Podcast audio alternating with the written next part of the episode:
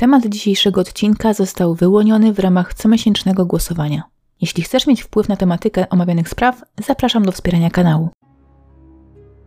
Wisła. Wszyscy znamy Wisłę, prawda? Jest to nasza najdłuższa i też przez to najbardziej znana polska rzeka. Odegrała ona również ogromną rolę w polskiej historii i gospodarce, ale spokojnie. Kompletnie nie zamierzam Wam tutaj robić wykładu na temat tego, jakie znaczenie odgrywała Wisła na przestrzeni wieków, ani jak wpłynęła na polski transport. Nurt naszej najdłuższej polskiej rzeki niesie ze sobą również bardziej mroczne historie. Jeszcze przed stu laty nie było tygodnia, aby polskie dzienniki, zwłaszcza te warszawskie, nie donosiły o ludzkich ciałach unoszących się na wodzie.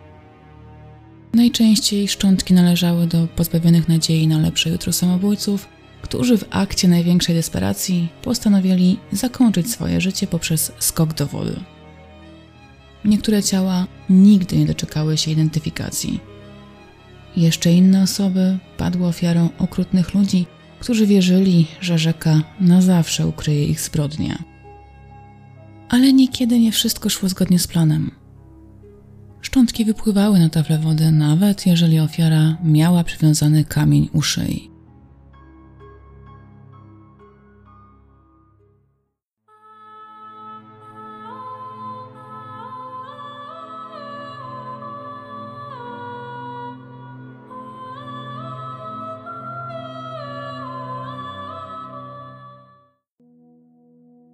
24 marca 1938 roku w porcie czerniakowskim, nieopodal wioślarskiego klubu Syrena, anonimowy świadek, prawdopodobnie piaskarz pracujący w porcie, zauważył, jak na tafli wody dryfuje coś, co do złudzenia przypomina ludzkie ciało. Swoimi spostrzeżeniami podzielił się z warszawską policją. Ten dzień był dla niej wyjątkowo pracowity – było to już trzecie zgłoszenie dotyczące poszukiwań na Wiśle. Wcześniej bowiem, tego samego dnia, policja otrzymała zawiadomienie o dwóch udanych skokach samobójczych. 30-letniej Żydówki, która na oczach świadków skoczyła do wody stojąc na wprost Zamku Królewskiego oraz o przypadku 25-letniego mężczyzny w szarym garniturze, który rzucił się do rzeki z mostu Kierbedzia, czyli też w niedalekiej odległości Zamku Królewskiego. Dziś na miejscu mostu Kierbedzia stoi most Śląsko-Dąbrowski. To tylko taka mała informacja, gdybyście chcieli wiedzieć o jakim miejscu dokładnie teraz mówimy. Podczas akcji poszukiwawczej nurkom udało się wydobyć z wody ciało kobiety. Niestety była już ona martwa. Szczątków mężczyzny, pomimo zakrojonych poszukiwań, nie odnaleziono. Port Czerniakowski od nieistniejącego już dziś mostu Kierbedzia dzieliła odległość około 3 kilometrów. Dystans dość duży, ale no niekoniecznie nie do pokonania przez rwący nurt rzeki. Prawdopodobieństwo, że było to ciało tajemniczego mężczyzny było więc spore, zwłaszcza, że kilka podobnych do siebie wydarzeń tego samego dnia to byłby zdecydowanie zbyt duży zbieg okoliczności, nawet jak na warunki międzywojennej Warszawy. A jednak, kiedy policja przybyła na miejsce, musiała natychmiast wykluczyć możliwość związku tajemniczych szczątków z samobójczym skokiem z mostu Kierbedzia. Dlaczego? Ano dlatego, że po pierwsze stan wyłowionego ciała wskazywał na fakt, iż prawdopodobnie przebywało ono w wodzie zdecydowanie dłużej niż kilka godzin, a po drugie dlatego, że szczątki należały do kobiety. Według wstępnych informacji było to ciało młodej, około 20-letniej kobiety, średniego wzrostu, o szczupłej twarzy i blond włosach. Tenatka odziana była jedynie w różową koszulę z delikatną koronką oraz biustonosz. Dane nic tutaj nie wspominają o bieliźnie dolnej, dlatego myślę, że możemy założyć, iż nie została ona odnaleziona, lub też, że kobieta była naga od pasa w dół. Nie było również butów, rajstop, pończoch, nic z tych rzeczy. Rozkład ciała, tak na pierwszy rzut oka, sugerował, że zwłoki mogły przebywać w rzece już od trzech miesięcy, ale to dopiero miała potwierdzić późniejsza autopsja. Najbardziej niepokojącym faktem był kamień przywiązany do szyi denatki. Kryminalistyce co prawda znane były przypadki samobójców, którzy dociążali swoje ciało tuż przed skokiem, tak aby mieć pewność, że podryfują od razu na samo dno, ale znacznie częściej jednak takie sytuacje miały miejsce, kiedy doszło do morderstwa, a sprawca zbrodni chciał w ten sposób ukryć ciało swojej ofiary. Sumując tutaj uzyskane informacje, czyli niepełne odzienie donatki oraz ten kamień przywiązany do szyi, to policja była przekonana, że akurat w tym przypadku prawdopodobnie mieli oni do czynienia z ofiarą zbrodni. No bo też po co ofiara miałaby się rozbierać przed swoim skokiem do wody, to było kompletnie nielogiczne. Zachodziło też przypuszczenie, że kobieta mogła paść ofiarą zbrodni seksualnej, o czym świadczył niekompletny ubiór. Przeprowadzona sekcja zwłok co prawda nie dała jednoznacznej odpowiedzi na pytanie, czy kobieta przed śmiercią została wykorzystana, czy też nie, bowiem zwłoki przebywały w wodzie już jakiś czas, na pewno przynajmniej miesiąc. Po takim upływie czasu ciężko było stwierdzić, czy kobieta została wykorzystana, natomiast udało się ustalić inną, bardzo ważną poszlakę. Przed sześcioma miesiącami kobieta z całą pewnością urodziła dziecko. Dodatkowo ślady na płucach kobiety świadczyły również o tym, że już po odbyciu porodu, prawdopodobnie kilka tygodni później, kobieta przechodziła zapalenie płuc, dokładnie mówiąc, to prawej opłucnej. Udało się również ustalić, jak zginęła kobieta. I tutaj lekarz był przekonany, że ofiara zginęła na skutek uduszenia – co prawda nie było podanych dokładnych ustaleń, dlaczego akurat według biegłego lekarza w taki sposób kobieta zginęła, czy było uszkodzenie kości gnykowej, natomiast było kilka innych małych detali i na pewno kobieta, nawet jeżeli zmarła na skutek uduszenia, to w 100% wykluczono samobójczy skok do rzeki. W płucach oraz w żołądku denatki nie odnaleziono wody, a to znaczyło, że do Wisły została wrzucona, kiedy była już martwa. I chociaż w treściach żołądkowych nie było wody, to jednak było coś innego, co również mogło naprowadzić śledczych na trop mordercy. Mogło, bowiem tak na pierwszy rzut oka to była to informacja mało znacząca, natomiast zawężała ostatni posiłek ofiary, bowiem w treściach pokarmowych znajdowała się jedna pestka wiśni. A to znaczyło, że kobieta musiała albo pić jakiś napój na bazie wiśni i przez przypadek połknąć pestkę, albo też spożywać same wiśnie i przypadkowo zjeść owoc razem z pestką w środku. Co dość istotne, to pestkę tę musiała połknąć tuż przed swoją śmiercią. I niby jest to ślad, na podstawie którego raczej trudno jest tutaj zawęzić krąg podejrzanych, ale kiedy nie ma się nic, to trzeba się skupiać na tym, co się ma. Pestka więc była jednym z głównych dowodów w sprawie. Podczas sekcji doprecyzowano również wygląd denatki. I tak jak wcześniej uzgodniono, była to niska blondynka, jednak dokładne pomiary konkretnie oszacowały jej wzrost na 155 cm. Dodatkowo kobieta miała mieć zadbane, śnieżno-białe zęby, co w tamtych czasach aż tak często spotykane nie było, delikatne ciało, cokolwiek to miało znaczyć, a jej włosy, chociaż faktycznie były w odcieniu blondu, były ondulowane. Tak jak według pierwszej wersji odzienie kobiety było niekompletne, tak również w tym przypadku to wszystko się zgadzało, natomiast tym razem czytelnicy warszawskich dzienników mogli uzyskać dodatkową informację. Prócz biustonosza kobieta miała na sobie pas do pończoch. Informacji o jakiejkolwiek innej bieliźnie dolnej nie było, więc tak jak się spodziewałam i tak jak zakładałam na samym początku, to prawdopodobnie kobieta nie miała na sobie majtek, co faktycznie mogło tutaj sugerować, iż morderstwo zostało popełnione na tle seksualnym. Z drugiej zaś strony musimy pamiętać, że ciało kobiety przez dłuższy czas przebywało w wodzie. Nie można więc tutaj wykluczyć, że bielizna po prostu zahaczyła o jakiś konar, rozerwała się lub po prostu rozpadła na skutek działania różnych czynników. Wersja mało prawdopodobna, ale nie można z całą pewnością stwierdzić, że całkowicie wykluczona. Pomimo ciężkiego kamienia przymocowanego do szyi denatki solidną żyłką czy drutem, bo tutaj oczywiście te informacje są podawane zamiennie w prasie, to procesy gnilne wypchnęły jej ciało na powierzchnię. A to znaczyło, że to ciało musiało faktycznie już dłuższy czas przebywać w wodzie. Biegli lekarze oszacowali, że było to prawdopodobnie jakieś dwa miesiące, a nie jak wcześniej tutaj zakładano trzy.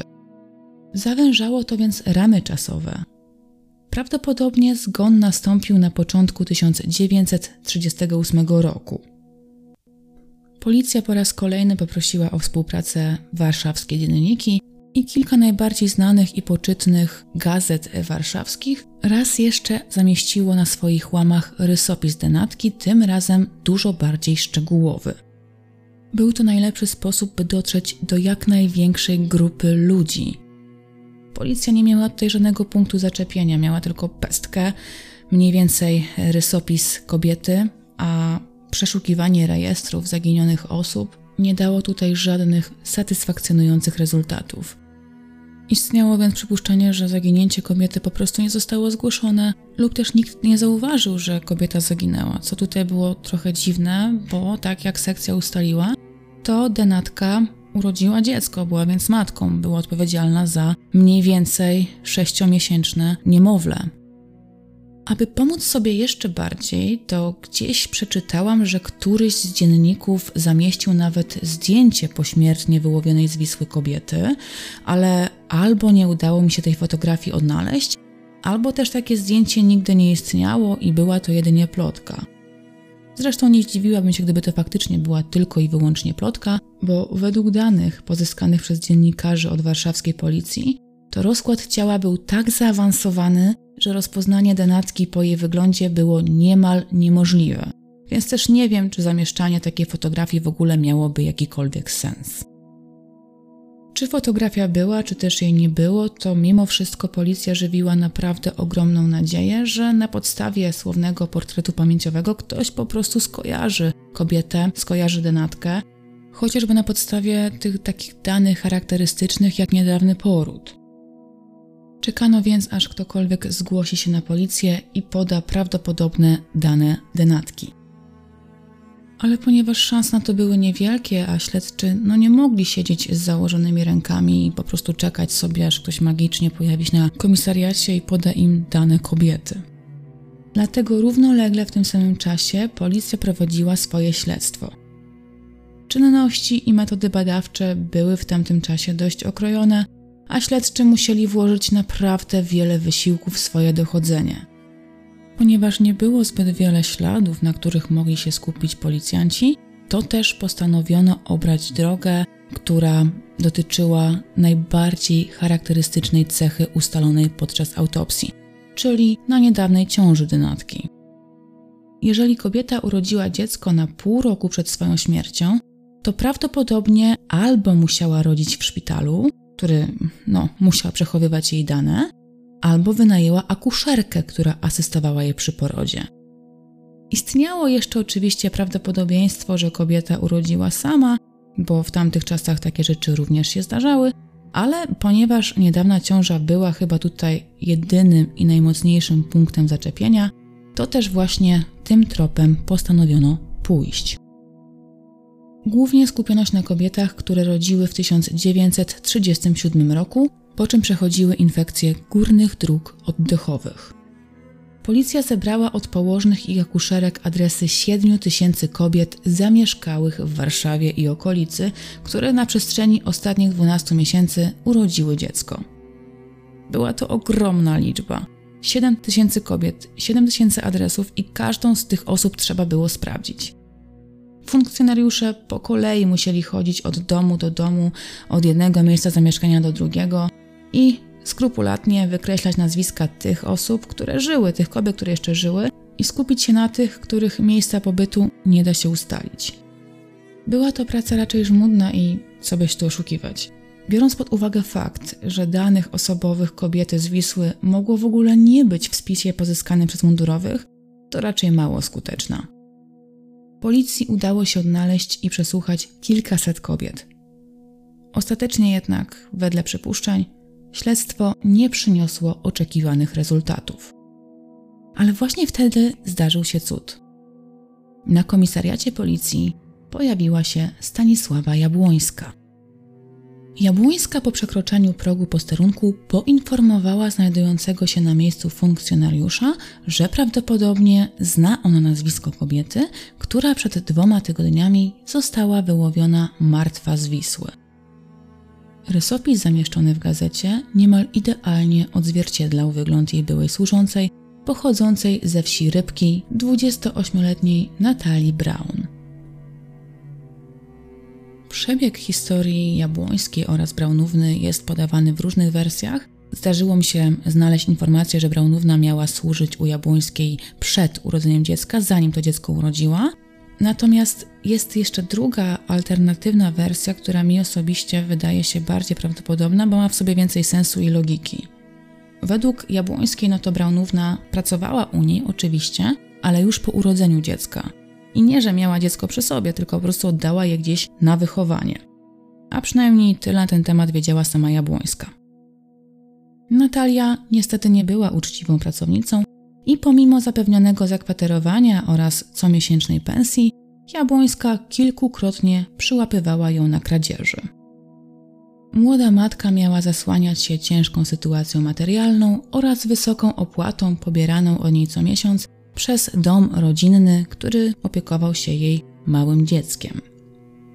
Z początku Jabłońska starała się przymykać oko na te, no niekoniecznie pożądane zachowanie swojego sposi, ale po którejś z rzędu kradzieży powiedziała po prostu basta. Braunówna musiała opuścić jej mieszkanie i z tego co wiedziała Jabłońska, to zamieszkała kątem u znajomych. Ale co się z nią dalej działo, tego kobieta już nie była świadoma. Chociaż Jabłońska nie miała pewności co do tego, co aktualnie robi i gdzie przebywa Natalia, to postanowiła zgłosić się ze swoimi spostrzeżeniami na policję. A nóż przysłuży się sprawie. Ponieważ policja nie miała żadnych innych tropów, to też postanowiono się dokładnie przyjrzeć zeznaniom Jabłońskiej. Kobieta została zabrana do prosektorium i tam okazano jej wyłowione szczątki. Ze względu na zaawansowany rozkład, twarz Donatki była zdeformowana i Jabłońska nie była w stanie dokonać rozpoznania na podstawie fizycznego wyglądu kobiety. Natomiast z całą pewnością stwierdziła, że rozpoznaje pas do pończoch. Dokładnie taki sam widziała u swojego sposi, a nawet więcej. Jabłońska pamiętała, że Braunówna zszywała pas jej własnymi nićmi. Był to naprawdę bardzo ważny punkt zaczepienia. Stanisława Jabłońska zgodziła się przynieść próbki nici. Technicy policyjni porównali próbki przyniesione przez świadka z nićmi, które zostały pozyskane z pasa do pończoch należącego do zmarłej kobiety. Eksperci byli przekonani, że obie próbki są identyczne. Prawdopodobnie więc Jabłońska miała rację. Kobietą wyłowioną z rzeki mogła być Natalia Brown. Aby pozbyć się jakichkolwiek wątpliwości w tej kwestii, do Warszawy sprowadzono najbliższą rodzinę Braunówny. Spod Płocka na wezwanie policji stawił się Henryk Braun, brat Natalii, jej siostra Adela oraz sąsiad Adolf Stark. Cała trójka potwierdziła, że wyłowione szczątki należą do Braunówny.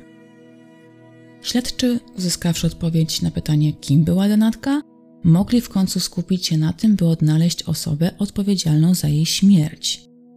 Początkowo policji udało się ustalić, że dziecko Braunówny jest całe i zdrowe.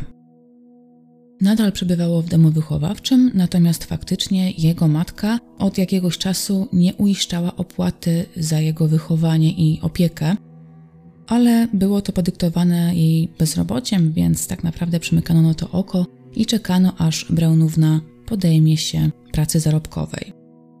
Dlatego też ten brak wpłat nie był takim sygnałem alarmującym i nikt nie szukał Natalii i nie sprawdzał, co się z nią dzieje. Braunówna po wyprowadzce od Jabłońskiej miała zamieszkać u rodziny Ziemkiewiczów przy ulicy Krochmalnej 45. Ziemkiewiczowie potwierdzili, że zgodzili się, by Natalia Braun nocowała u nich kątem ale od lutego żadne z nich nie miało z nią kontaktu.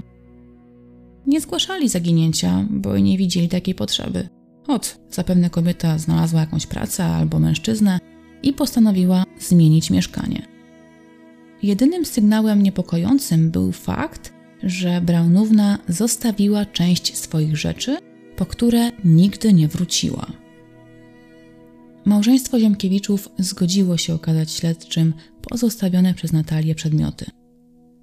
Żaden z nich nie wydał się im szczególnie interesujący. Poza jedną małą karteczką z numerem telefonu 5 35 85. Na odchodne Siemkiewiczowie przypomnieli sobie jeszcze jeden mały, istotny detal. Kiedy po raz ostatni widzieli Braunównę, to wychodziła ona z domu w towarzystwie swojej koleżanki, niejakiej Lody Kwiecińskiej.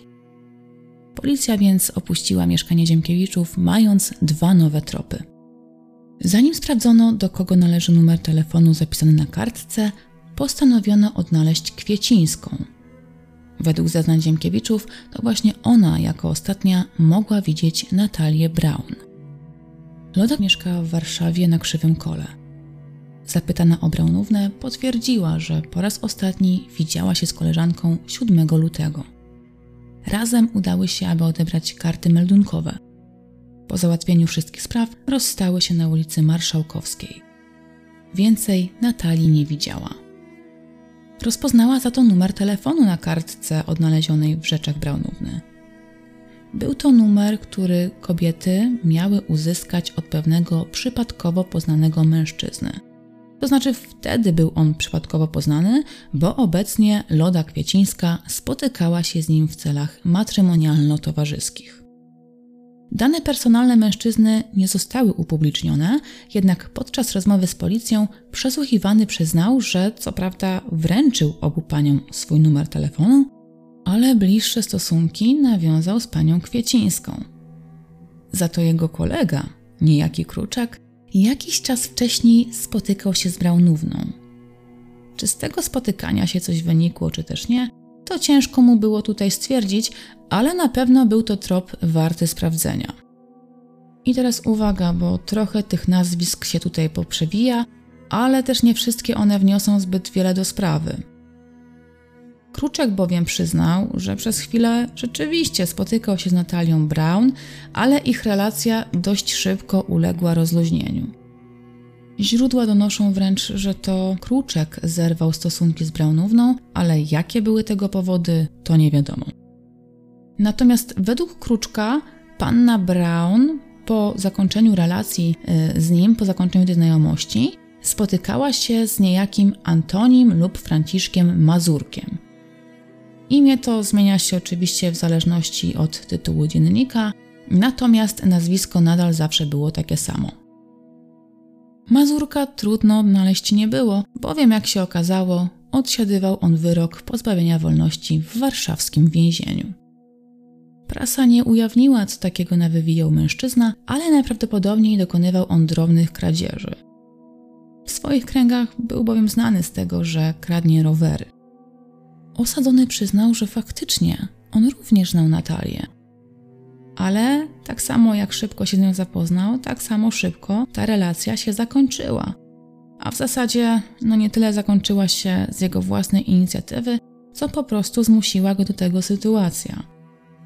Czekała go bowiem sprawa karna, którą przegrał i został osadzony w więzieniu.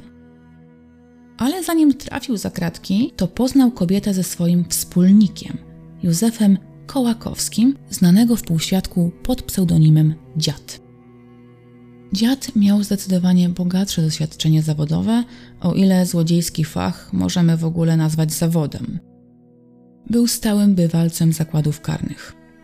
Według jednych doniesień to za kratkami lądował już aż dziewiętnastokrotnie. Inne źródła są nieco łaskawsze i twierdzą, że przez całe swoje życie Kołakowski przebywał w więzieniu zaledwie 10 razy. To zaledwie jest oczywiście w cudzysłowie. Na pewno nie był to człowiek krystaliczny. Według Mazurka to Braunówna dość często spotykała się z Kołakowskim na początku 1937 roku. To, co Mazurek wiedział na temat dziada, to to, że urządził on sobie noclegownię w krypcie nieopodal portu Czerniakowskiego i że często kręcił się w okolicy dworca głównego. Na chwilę przed Poznaniem Braunówny opuścił on bowiem mury więzienia, dlatego też nie miał takiego swojego stałego miejsca przebywania i można powiedzieć, że takie mieszkanko zrobił sobie i urządził właśnie w tej krypcie. Wszystko wskazywało na to, że policja trafiła na swojego głównego podejrzanego. Po pierwsze, jak ustalono, krypta Kołakowskiego leżała w odległości zaledwie dwóch metrów od miejsca, w którym wypłynęło ciało Natalii Brown. Po drugie, śledczy przypomnieli sobie, że podczas przesłuchania Lody Kwiecińskiej Kobieta wspomniała coś na temat tego, że Braunówna dokładnie tego samego dnia, 7 lutego, miała się spotkać z pewnym mężczyzną przy dworcu głównym. Początkowo jej zeznania zostały uznane za mało istotne. Kwiecińska bowiem nie znała żadnych detali, nie wiedziała, jakie nazwisko nosił ten mężczyzna, nie wiedziała, jak on wygląda, ani nawet nie wiedziała, w jakim celu Natalia miała się z nim spotkać. Nie było więc kogo tutaj szukać. Nawet jeżeli to spotkanie wyglądało na podejrzane, no to policja nie wiedziałaby, co z tym zrobić. No bo co? Przecież nie pójdzie na dworzec główny i nie będzie aresztowała każdego mężczyzny, który wydaje się podejrzany. Ale teraz, kiedy natrafiono na ślad Kołakowskiego, fakt, że on również kręcił się przy dworcu głównym, wydał się śledczym podejrzany. Były to już bowiem dwie przesłanki, które świadczyły na jego niekorzyść ale nadal było to zbyt mało, żeby aresztować mężczyznę. Śledczy zarządzili 24-godzinną obserwację podejrzanego mężczyzny. Tak też ustalono, dlaczego dziad spędzał tyle czasu na terenie dworca głównego. Zaobserwowano, że mężczyzna czatuje na bezdomne lub przyjezdne kobiety.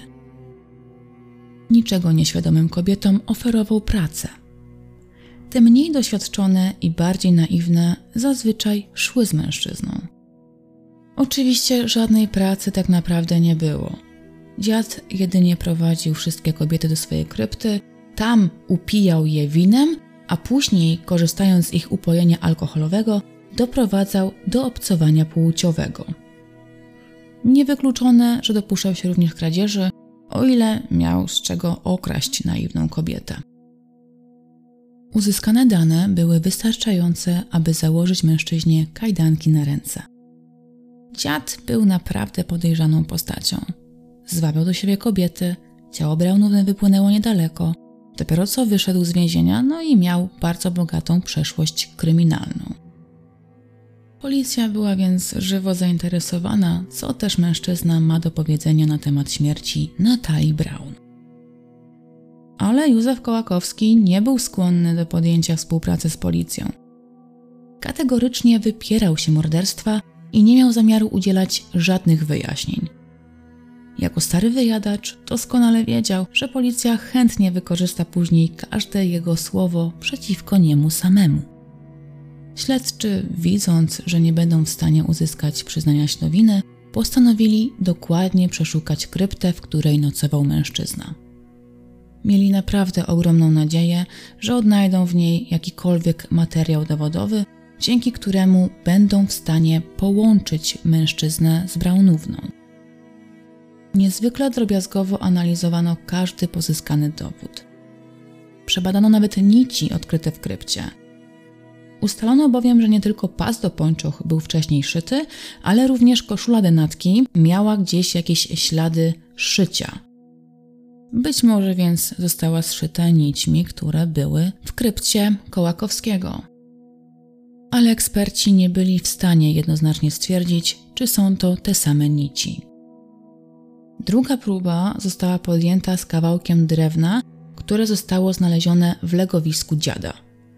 I już Wam dokładnie tłumaczę, o co z tym drewnem chodziło, bo też nie do końca Wam wszystko dokładnie powiedziałam na samym początku. To znaczy, przy szyi denatki był kamień, ale wraz z kamieniem była taka mała belka drewna.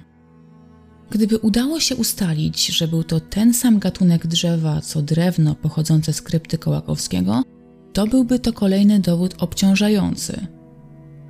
Tutaj nie wiadomo, co ustaliła ekspertyza, jednak ostatecznie, nawet jeżeli faktycznie był to ten sam gatunek drewna, to dowód nie został wykorzystany przeciwko Kołakowskiemu. Nie można było jednoznacznie bowiem stwierdzić, że kawałki pochodzą z tego samego drzewa. Sprawa wyglądała beznadziejnie, ale policja jeszcze nie powiedziała basta. Miała asa w rękawie. Śledczym udało się bowiem odnaleźć jeden, zdawało się, najistotniejszy dowód w sprawie. W tylnej części krypty odnaleziono gąsior na wino, a w nim nic innego jak wiśnie. Wszystkie ślady, chociaż nie bezpośrednio, wskazywały na to, że Braunówna musiała być obecna w krypcie zamieszkałej przez Kołakowskiego. Według śledczych dziad prawdopodobnie umówił się z Natalią pod dworcem głównym pod pretekstem znalezienia kobiecie posady. Jak pamiętamy, to niestety Braunówna straciła swoje ostatnie zatrudnienie i aktualnie była bezrobotna. Kiedy kobieta pojawiła się na miejscu, mężczyzna zwabił ją do swojej krypty, gdzie częstował winem i wiśniami. Przez przypadek jedna z wiśni zawierała pestkę, którą połknęła Braunówna. Ponieważ kobieta, pomimo spożycia alkoholu, nie wykazywała zainteresowania zalotami mężczyzny, a być może nawet i stawiała mu czynny opór, to poirytowany dziad w przypływie nagłego szału zadusił Braunownę. Aby ukryć swoje zbrodnie, rozebrał kobietę, by ta nie mogła zostać zidentyfikowana na podstawie ubioru. Później przywiązał jej do szyi belkę drewna, a kiedy zorientował się, że jest ona zbyt lekka, dociążył kamieniem. Korzystając z płynącej obok Wisły, wrzucił martwe ciało, które opadło na dno i nie wypływało przez kolejny miesiąc. To jest oczywiście hipotetyczny przebieg wydarzeń, ustalony przez śledczych na podstawie zebranych dowodów. Jeżeli mogę tutaj dorzucić swoje trzy grosze, to osobiście wydaje mi się, że brak dolnej części garderoby nie wiązał się tutaj z utrudnieniem identyfikacji, a faktycznie mogło dojść do zbrodni na tle seksualnym. Albo za życia Braunówny, albo tuż po jej śmierci. Osobiście wydaje mi się, że gdyby motywem sprawcy było utrudnienie ustalenia tożsamości ofiary, to raczej pozbyłby się ciała w pełnym negliżu. Nie rozumiem tutaj, dlaczego mężczyzna miałby rozebrać ją z odzieży wierzchniej, z butów, pończoch, spódnicy, tudzież sukienki, ale pozostawić biustonosz, koszulę oraz pas do podwiązki. Moim zdaniem dziad mógł wykorzystać seksualnie Braunownę, po czym zorientowawszy się, że kobieta nie żyje, po uprzednim obciążeniu ciała wrzucił je do Wisły. Pozostawione przez kobietę ubrania mógł albo spalić, albo po prostu sprzedać. O ile oczywiście to Kołakowski był odpowiedzialny za śmierć Braunówny, no bo też tego nie potwierdzono. Ale są to tylko takie moje luźne dywagacje w tej sprawie. Oficjalne stanowisko policji i prokuratury przedstawiłam Wam powyżej. Józef Kołakowski, pomimo wielokrotnych przesłuchań, nie przyznał się do winy. Zaprzeczał, jakoby Braunówna kiedykolwiek gościła w jego krypcie, a wręcz nawet twierdził, że nigdy nie poznał denatki. Śledczy byli przekonani, że udało im się wyśledzić sprawcę mordu. Zbiegów okoliczności było tu zdecydowanie zbyt dużo.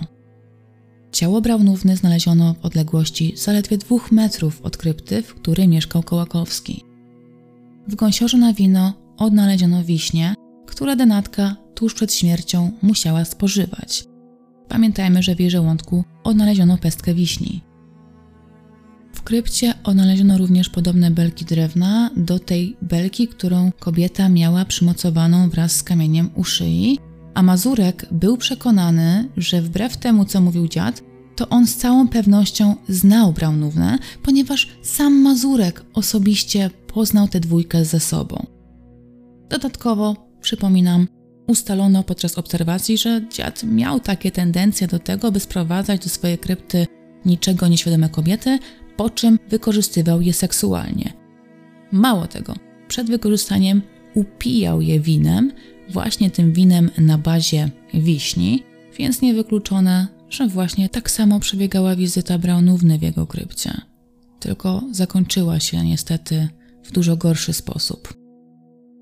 Ustalono, że Mazurek nie może kłamać, ponieważ niezaprzeczalnie był on powiązany z Kołakowskim. Dlaczego? Ano dlatego, że obaj współpracowali ze sobą przy kradzieży rowerów. Zresztą właśnie za udaremnioną próbę kradzieży roweru Kołakowski został oskarżony ostatnim razem, zanim wyszedł na wolność i był za to skazany na dwa lata pozbawienia wolności. Jeżeli dziwi Was tutaj taki surowy wyrok za próbę kradzieży, to tak tylko przypomnę, że Kołakowski był notorycznym złodziejem z bogatą przeszłością kryminalną i już kilkunastokrotnie był karany za podobne przewinienia, więc to pewnie zaważyło na jego wyroku. Policja robiła co mogła, żeby udowodnić, że to właśnie Józef Kołakowski jest odpowiedzialny za śmierć Natalii Brown. Jednak w obliczu braku przyznania się winy przez podejrzanego, miała poniekąd związane ręce. Starano się dotrzeć do świadków, którzy mogliby widzieć podejrzanego mężczyznę w towarzystwie Braunówny 7 lutego pod dworcem głównym, natomiast świadkowie albo nie chcieli rozmawiać z policją, albo też upływ czasu spowodował, że nikt po prostu już nie pamiętał, co się działo na początku lutego 1938 roku.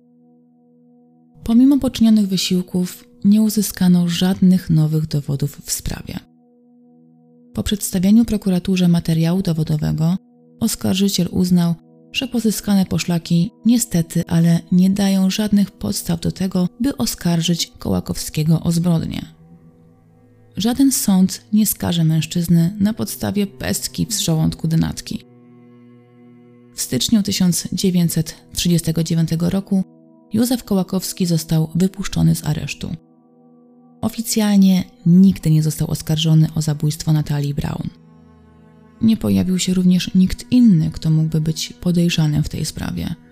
A niestety wojna, która wybuchła kilka miesięcy później, sprawiła, że obywatele Warszawy mieli zdecydowanie inne zmartwienia. Sprawa śmierci Natalii Brown oficjalnie nigdy nie doczekała się swojego rozwiązania. Osobiście uważam, że faktycznie najwięcej wskazywało tutaj na Józefa Kołakowskiego, natomiast również nie dziwię się, że prokuratura postanowiła nie wnosić oskarżenia, bowiem przeciwko mężczyźnie było zbyt mało dowodów. Ale jestem ciekawa, co Wy myślicie o tej sprawie. Zwłaszcza, że temat został wybrany dla Was przez patronów. Jednocześnie informuję, że ku mojemu zdumieniu podcast Zbrodnia Zapomniana został nominowany do nagrody Podcast Roku w kategorii Kryminał, co prawda główny zwycięzca zostanie wybrany przez jury, natomiast Wy również możecie oddać swój głos na Wasz ulubiony podcast i jeżeli jestem to ja, to byłoby mi miło, gdybyście zagłosowali na mnie w konkursie. Jeden z 24 nominowanych podcastów ma bowiem szansę otrzymać nagrodę publiczności. A to właśnie dzięki Wam mój podcast nadal istnieje pomimo wszystkich wzlotów i upadków, to właśnie wy napędzaliście mnie do tego, żebym kontynuowała to, co robię, żebym nie poddawała się i szła do przodu. Chociaż, jak wszyscy pewnie wiecie, jeżeli jesteście ze mną już jakiś czas na kanale, to bywało różnie. Bardzo Wam za to dziękuję i jeżeli będziecie chętni zagłosować na Zbrodnie Zapomniane, to link do strony, gdzie możecie oddać swój głos, zostawię Wam w komentarzu albo w opisie odcinka. A ja żegnam się z Wami i mam nadzieję, że usłyszymy się niebawem.